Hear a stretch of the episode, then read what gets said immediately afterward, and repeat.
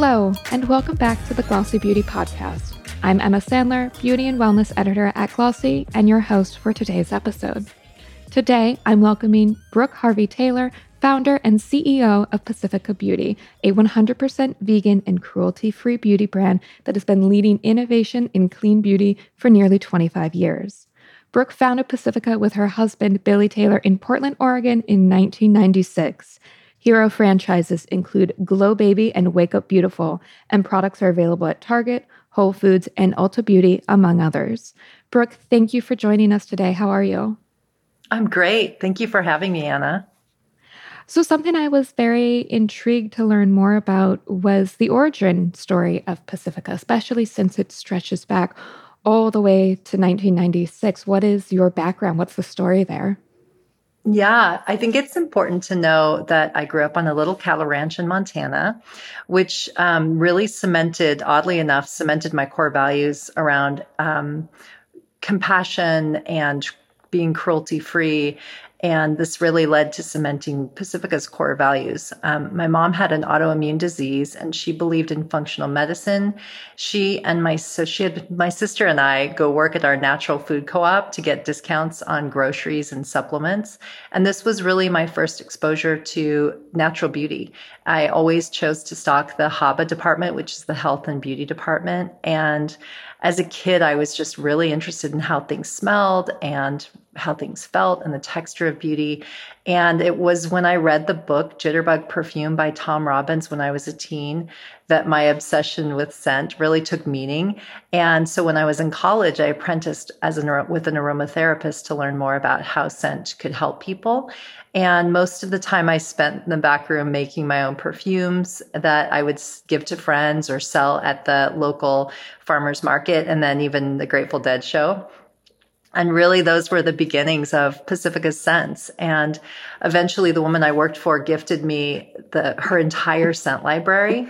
And that's what I created our, our perfumes with. And I've always believed in aromatherapy and I've always secretly used um, functional scents in almost every product that we make. And, um, you know, out of all this, my, we, my husband Billy and I, um, then partner, now husband, were able to create Pacifica. And it, it's a beauty company based on the strong beliefs that animals and humans um, and the planet should be treated with compassion, that fearlessness is our greatest natural resource. And we really use this brand to make a difference in the world. And I believe we work tirely to do that. And I'm really proud that this has been my trajectory in the beauty industry and my contribution.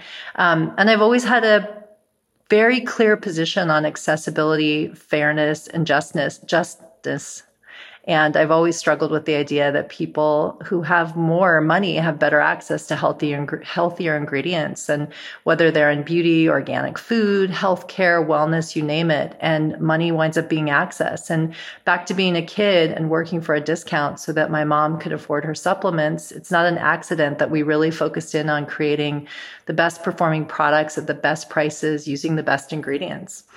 Um, that's, that's, that's our origin story. Oh, that's beautiful. I have to ask though, are you a deadhead? I I went to college in Eugene, Oregon. So I think by default I was in 19 what, 1993 a deadhead. So Yeah, I suppose that's like being in Seattle like you had to be part of like the emo rock scene. Yeah, you had to love Nirvana. exactly. Yeah, yeah you had to be part of grunge. yeah, totally.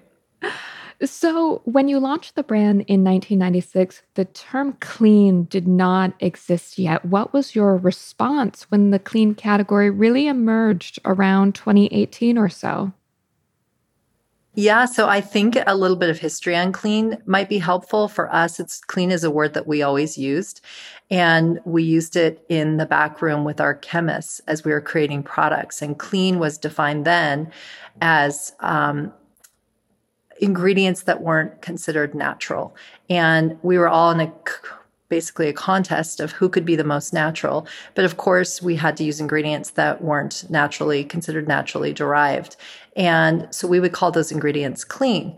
And when the clean, when the word clean became consumer facing, it felt seamless to us to to fall into that to use that word because we were so used to using it already And for me, it didn't feel like a new category as much as just a new way of defining what brands were trying to do and how they were, how brands were trying to use ingredients that, um, that they believed and or that retailers believed were better for humans or the planet. And so we didn't really just define ourselves as clean, but we have always defined ourselves as part of the clean movement. And, um, and it felt like, you know, something we adopted and fit into. Where do you think the category goes next? It seems very much that it's table stakes. It's almost a basic requirement for any brand. And therefore, it's not quite the differentiator it was when it first became that consumer facing terminology. Yeah, I love that question. I think it's going in a lot of directions. And one of the exciting things about this category is that retailers like Ulta, with their conscious beauty movement, where I'm honored to sit on the advisory council, uh, is really taking a stand on issues like packaging and social engagement. So they're they're real they're moving the category forward and not just talking about ingredients. And I think that also that brands will really start to focus on other things besides ingredients as part of their positioning.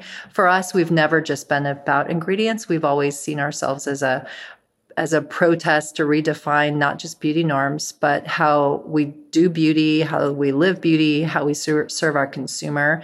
And you know, when we started Pacific, I, I really believe we set out to change the fundamental way that we think about beauty. And I believe that, you know, beauty shouldn't be defined by what white heteropatriarchal masculinity defines as beautiful. It should be defined by unstructured, un, you know, unstructured freedom, by joy and by celebration. And it should be transformative, but it should also serve the consumer.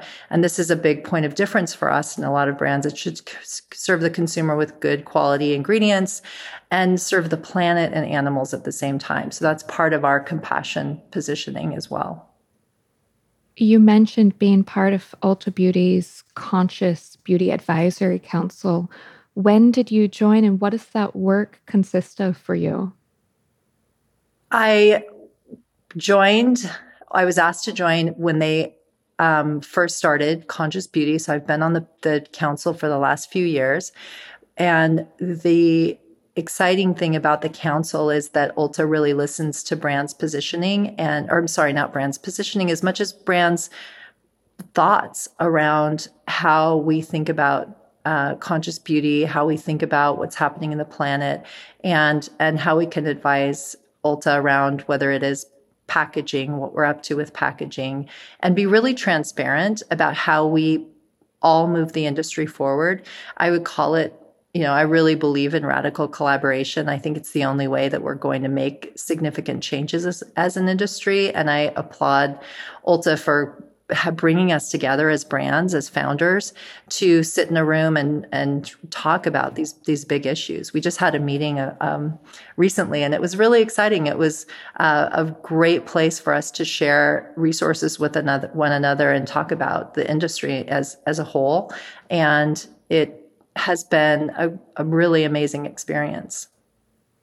I love that phrase radical collaboration. I think it's very neatly fits into some of what Pacifica has done lately, including at least late last year, the Lola collaboration called It's a Wrap, which I remember encouraged people to forego holiday wrapping paper and stick to the necessary wrapping in the form of condoms for holiday fun. I, I thought it was such a cheeky campaign. I would love if you could talk to me a bit about how Pacifica and Lola came together and also why Pacifica felt it made sense to work on that type of collaboration.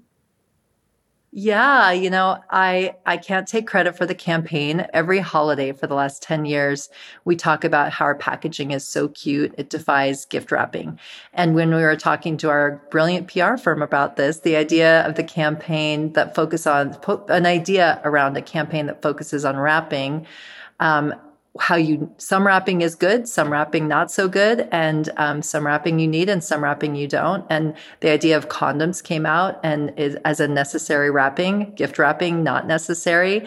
And so we actually share an investor with lola and we were really excited to call them up and ask them if they wanted to participate in the campaign. And so it was really an easy choice for us. And um, it was just really, it was a fun campaign. Our consumers got excited about it, and it was a it was a great collaboration.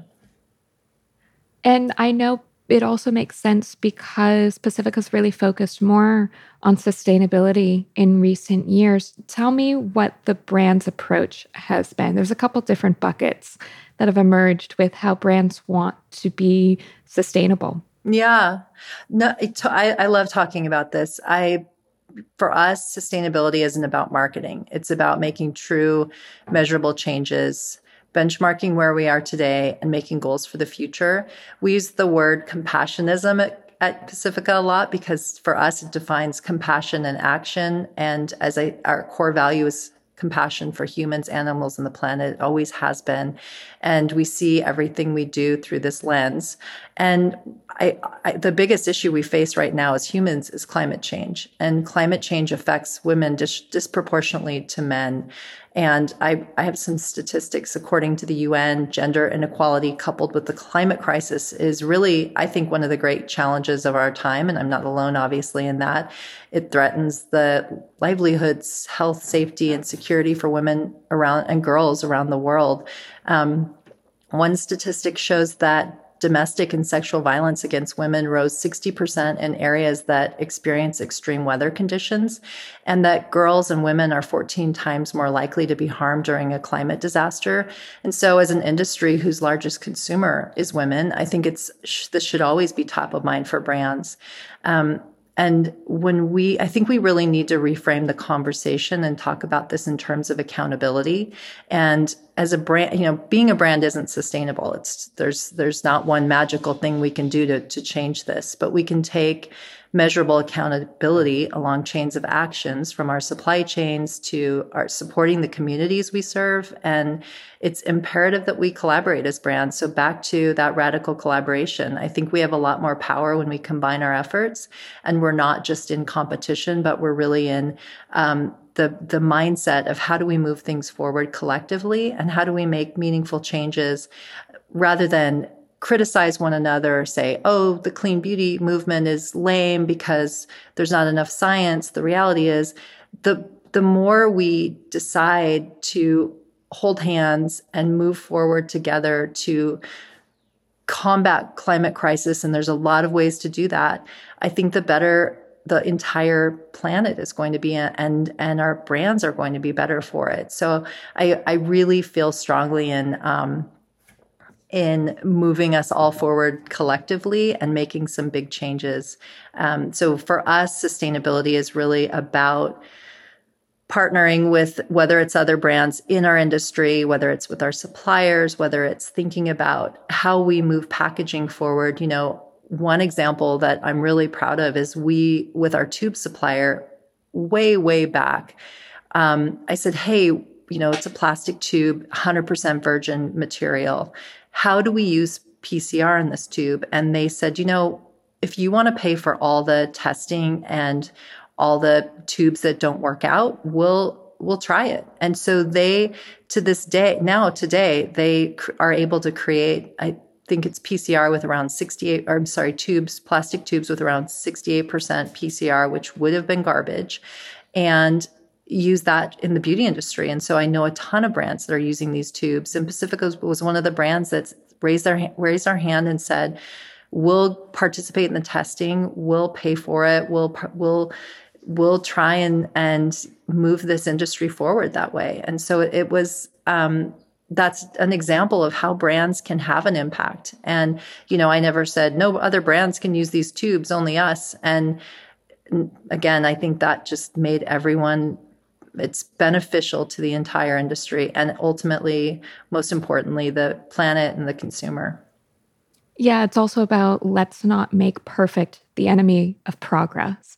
I'm sure someone's looking at that PCR tube and saying, well, why isn't it 100% PCR? And it's like, well, we're getting there. It just takes time.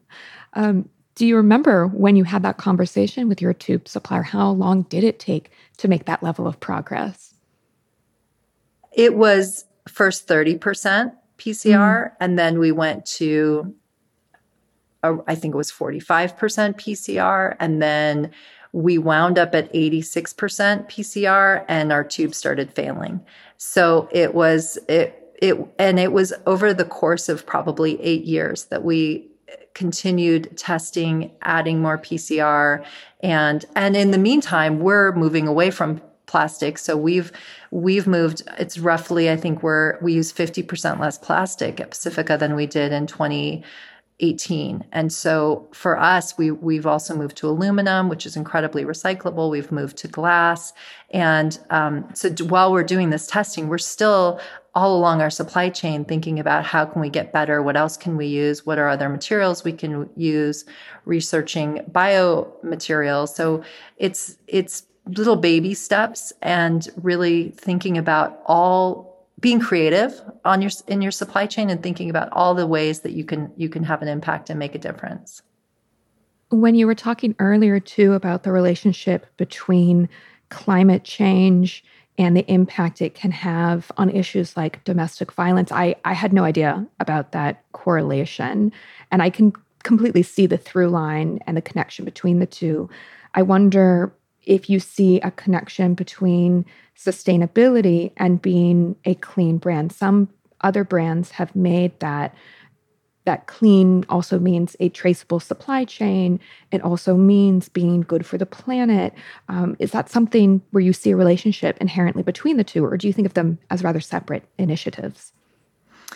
Well, I think the industry defines them in different ways, and I think the consumer does as well. And so I I feel like right now it's it's up to each brand to define what it means to them not necessarily using the word clean but what what what their brand platform is. And for us it's really compassionism. And I, I we're moving away from just saying we're a clean brand. It's much more about our position around compassion always and it it has been for us since day one and i truly believe if we if we think about compassion and using that as a place of action, we're going to have the most impact. And so it does extend to it. It's using the best ingredients. It's making those making products that are accessible to a larger group of consumers, making sure that we're paying attention to cruelty free, to I, even vegan, and and then talking to our consumers about veganism, how what it, what kind of impact that has on the planet is is really important. You know, that's one of the the easiest and most impactful ways we can have an effect on uh, on climate change. And so using our voice to rally consumers has been really meaningful to our brand and something we do regularly. We also this isn't about climate change, but it is in a way. We we work with the ACLU really closely on getting out the vote. And I'm proud to say that we were one of the we were one we were a brand that drove a ton of get out getting get out the vote voter registration with in partnership with the ACLU um, on the last round of voting. And so it's it's something that we are not you know we have the luxury of having a core consumer that's loyal to the brand, that's willing to listen to what we have to say, that's willing to participate in social media. And so we use that to to have an impact outside of selling product. For us, it's much more about if using that using product, using beauty products as a vehicle for um, for for good, for for again bettering the, the planet, um, the lives of animals, and and social justice causes. We're going to take a quick break and we'll be right back with the rest of our conversation. With your customer base, I don't know much about them. I would love to know more about like what is their lifestyle. Everyone also always talks about showing up where the customer is, and I want to know what that looks like for Pacifica.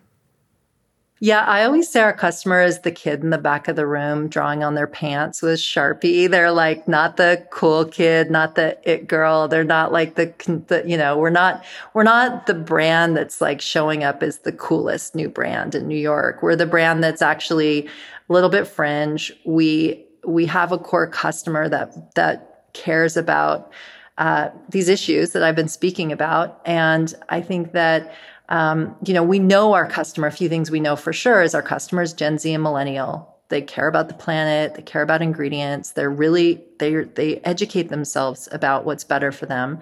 Um, they love beauty products, and they're but they're not. You know, Pacifica falls into if they if we fall into their top five brands, it's not always a clean brand. You know, they love experimenting. They love other brands. They love they, just love beauty, but they really do care about veganism and animal rights. And so I, I like to think of our consumer as, you know, when I was the very first women's march in Los Angeles that I went to, um, I stood kind of in the back and and looked out over the crowd and thought, "Oh, that's our consumer. There they are." And you know, it's just a it's a wide variety of of people that really care about um, doing good and and raising their hand to to show up for issues that have a lot of meaning to them. Do you feel like it can be difficult as a founder and as an executive to sort of stick to that mission driven without being pulled in multiple different directions? Like you're very clearly a vegan brand, pro reproductive rights, but there's so many different things happening on a day to day basis. And like everyone's making a statement, whether it makes sense for their brand or not. I wonder if you found that to be a challenge. Yeah. I mean, listen, we've taken some big hits when, you know, if we stand up for something that has a lot of meaning for us and there will be trolls that come for us. And it can be hard. It's it's hard on sometimes and it's generally in social media. So if we stand up for whether it's reproductive rights and or, you know, trans rights, talking about pride, what whatever those issues may be that are hot issues for consumers, we do have backlash from uh, people that aren't happy that will take that position as a brand. People who say, just go be a brand. Why are you, you're a beauty brand. Why are you talking about politics? I don't believe these are politics. This is, it's really about social justice. It's really about making sure that, um, that people have fundamental rights and that these they're available these rights are available to everyone and so we sit we will post on our social media that if you come for us we'll remove your posts. We do not allow hate to come into our house and we take a very strong position on it. And we will rally our company around it. We've had an all hands meeting where we talk about the fact that listen we've taken this position. It's going to make people angry. It's the way it is. We stand by what we believe. We always will. And this is this is who we are.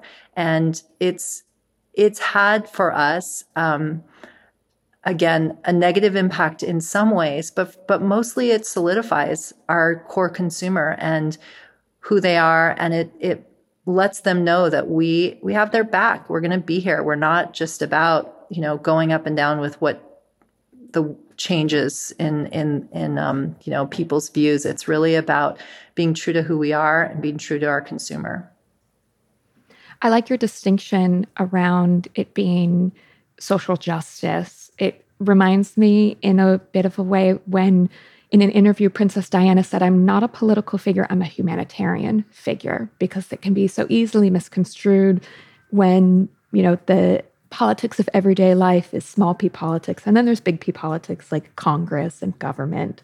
Um, but it can very much become a bit of a Gordian's knot, if you will. So I, I like that distinction you've made. I like I like the um, Princess Di quote. That's awesome. Yes, yes. Pacifica, the Princess Diana of beauty products. I'll take it. so, on a slightly different topic, you know, I've mentioned some of the places that Pacifica is distributed, but I know international expansion is also a focus for you right now. But I wonder how geographically parts of Pacifica's beauty narrative translates or registers. You know, do European audiences care as much about vegan and cruelty free? What does clean mean in certain other non American places when they already have, you know, the EU standards, for example? Yeah, I think the most important thing, I think, well, one thing I know is veganism and cruelty free, which is already a standard in the in the EU. So it's not it's it's not as um, it's not a marketing position. It's just what you sh- what you are. And but but veganism and also using better ingredients at an affordable price point is really meaningful. And and what we're finding is the UK consumer really cares about the fact that Pacifica is vegan. Um, we are in Douglas in the EU, and that consumer also cares about accessibility, which is incredibly important because, you know, again, I think a lot of our positioning has can be an expensive offering in, in some cases, whether it's a beautiful glass container, whether it's um, ingredients that, you know, whether it's biotech ingredients, really effective peptides, these are ingredients that tend to not show up in affordable brands. And so that positioning is is important to that to the consumer in the EU as well as um, the UK, and it's been working really well for us. So it's it's an exciting expansion, and it, we're just getting started over there, and um, some more to come on on how how successful it is for us. But so far, so good where are the biggest opportunities for Pacifica? What's still left to accomplish? You've already done so much. Yeah, we we've yeah, you know what? Someone actually emailed me today and was like, "Congratulations on 28 years." And I was like, "Oh, I keep saying 26 years." Um, the competition. So apparently we're 28 years old, but I can't do math. But the competition. Sometimes I, for birthdays, I joke that I'm going to have my second annual 28th birthday or something like that. I think that's what you could do. yeah, I, I, just turned 39 again for like the 10th time. Exactly. Exactly. You're you're right with it. totally. Um, you know, for us, the competition's fierce. There's no doubt about that. And I think staying longevity is key and staying around, staying relevant in this a sea of new brands and noise is, is, is difficult, but it's a challenge. And I think for us, that's what I want the next 20, I, I want to be around in 26 more years. Being innovative and beauty has always felt like a sprint, but we're here this, we're here for the long game. And our goal is to, con- to continue to be an evergreen brand that has, that continues to be a leader and continues to drive from our, our mission and our values. And I think, really helping move the industry forward. As I said, it's really important to, to us to do that and, and showing up for our consumers. So we'll continue doing what we do best and for us, that really means being here again in 26 more years. So we'll um, hopefully we have an interview in 26 years about what the last 26 years have been like. Absolutely, sign me up. Um, part of the growth and strength strategy of Pacifica has also been bringing in some minority investors. I know last year there was Brentwood Associates. They came in as a minority investor. You said at the time you were looking for a partner that was more hands on to help the brand grow. Talk to me about the strategy there, what it's also like working with a private equity firm. I'm sure that's of interest to many of our listeners. Yeah, I think a couple of things. If I can give any advice on working with a private equity firm, find a private equity firm that aligns with your values and that is in alignment with where you want to go as a brand. Those are really important things because I I can't I'm always surprised to hear when when fellow founders and or executives talk to me about the fact that they're not aligned with their private equity group and it's so important to get the, get clear on that before you even sign up together. And that, you know, may, it's not always about evaluation. It's not always about how much money you're going to get. It's because at the end of the day, making sure that when the chips are down, you can get through the hard times together is key. And that's one of the things that I'm excited about with Brentwood has been, has been that they were aligned. We have the same goals. We are we work we know what we have to work on together. And where they've really leaned in with us and where we needed help was in operational excellence. And so we i don't know if you know if people know that we had a factory we had our own factory up until um, 20 the beginning of 2020 and so changes we really had to change to a different business model as a brand. And that that was very difficult. And so brentwood was there to help us through, through the transition they brought in a really amazing uh, partner, outsourced a partner to help us go through a 3PL transition. And to the and today, I'm really proud to report that we're shipping 98% ship rate, which our metrics are amazing. We're, and the year before, and but whereas last year and the year before that, albeit we had COVID challenges, but we weren't shipping in full. And, and so because of our again, our business model change over Brentwood really stepped up to the plate and helped us figure out, okay, these are, these are some of the best practices we've seen and having that partner who can see around the corner and who's been there before and who's helped other brands is what I was looking for and it, it's what we got. And so it's been an amazing partnership so far. So did you ultimately get rid of the factory that you had previously? We did. We shut, we closed our factory in Portland. Wow. What was the reason for that? Usually it's the other way around. Companies want to build in that vertical integration and bake in more seamlessness. So, what was going on there?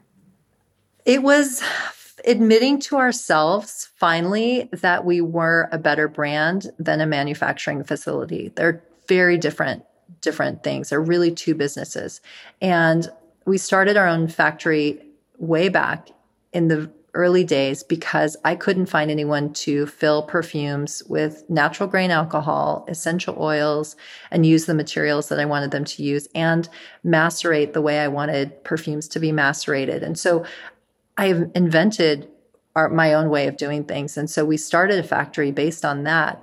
And it grew into owning our own distribution facility, um, having our own, you know, we would fill a lot of our own creams. We did a lot of our own our own process our own products. And but what happened is we really outgrew ourselves and we couldn't keep up with demand and we couldn't keep up with, you know, shipping orders. And so it just it sort of became to a, it came to a point where either it was going to implode or we needed to make a change and so we we wound up partnering we we did some amazing things we partnered with a, a contract filler that took over our equipment and took over our perfuming i trained them to use um, the kind of maceration that I, I de- was using. And so it, that was great. And then we, um, and it was a slow process. It started really, it was over several years that we, we, we really weaned down our, our factory. We knew we were going to do this and since 2000, um, you know, whatever, I can't remember the day, but we knew we were going to do it. So it was,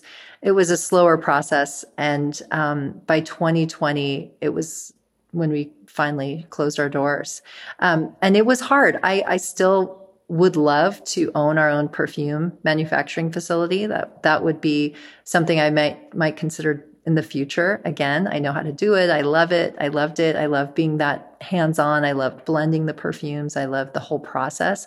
But it just was a totally different business model and was again bigger than than we could manage. Yeah, that makes perfect sense. And sometimes being an executive, as people often say, is about hiring, or in this case, offloading onto what you know you can't do. If you're not a good accounting person, go hire an accountant. Don't try to do it yourself. Like let the experts be the experts. That's right. And and there are there are incredible chemists and fillers and manufacturers that that knew how to do things far and above what we could do at, in our own facility. And so it's been and also even while I had to train some train our, our new filler to to macerate a certain way, their ability to fill perfumes far more quickly than we can um, was amazing. So it was the right choice at the end of the day, but it was it was also hard. Yeah, absolutely. Given that you started the brand in 1996, it seems like it is easier more now than ever to create a brand. Maybe not grow the brand, but to create a brand. I'm I'm curious if you feel the same, what you would sort of say to people who are contemplating starting a brand at this point in time. That's so funny. I was just talking about this. I just got an ad on Instagram a couple days ago that was like, "You want to start your own beauty brand? We have small minimums. Here's like all the here's the 20 jars you can choose from." And it's when we started Pacifica, I don't want to sound curmudgeony, but it was really hard. And it was, you know, the, the supply chain wasn't built for using the ing- ingredients that are available today. I think that today it's, it is a lot. The barrier to entry is low and you can start a beauty brand and, you know, you can, you can design it and, and you can now build your own websites. There's just, it's just a totally different time. And, and also I, I hear a lot of brands that when I speak and people come and ask me questions, a lot of questions I get, which I find disappointing, are how do you get an investor? I want to sell my brand. And I think go be a brand. And so if you start a brand, don't worry about getting an investor. Don't worry about private equity yet. Go be a brand. Go for 10 years, slug it out see if you're going to make it and and then start thinking about growth and then start thinking about adding on investors and then start thinking about you know if you're going to exit but i feel like there is a you know it's really important to be authentic to your your mission and your vision and being a brand and creating a livelihood for yourself and the people around you and thinking about it in a way that's not just about a sale or an exit. It it really needs it should be. I mean, in my mind, and this is my always my vision. It, it's about being a, a brand first. Absolutely. Brooke, thank you so much for joining us today. It was such a pleasure to talk with you. You're such a wealth, a library even of experience. So thank you for sharing some of that with us. Oh, my pleasure. Thank you for having me. I love it. So excited. Thank you. Thank you so much for listening to this episode of the Glossy Beauty Podcast. If you enjoyed it, please subscribe and leave us a rating and review on Apple Podcasts, Spotify, or wherever you get your podcasts. It really does help us out. And, of course, visit glossy.co slash beauty for even more coverage of the beauty industry. Sarah Brooke Finer will be hosting next week. Bye.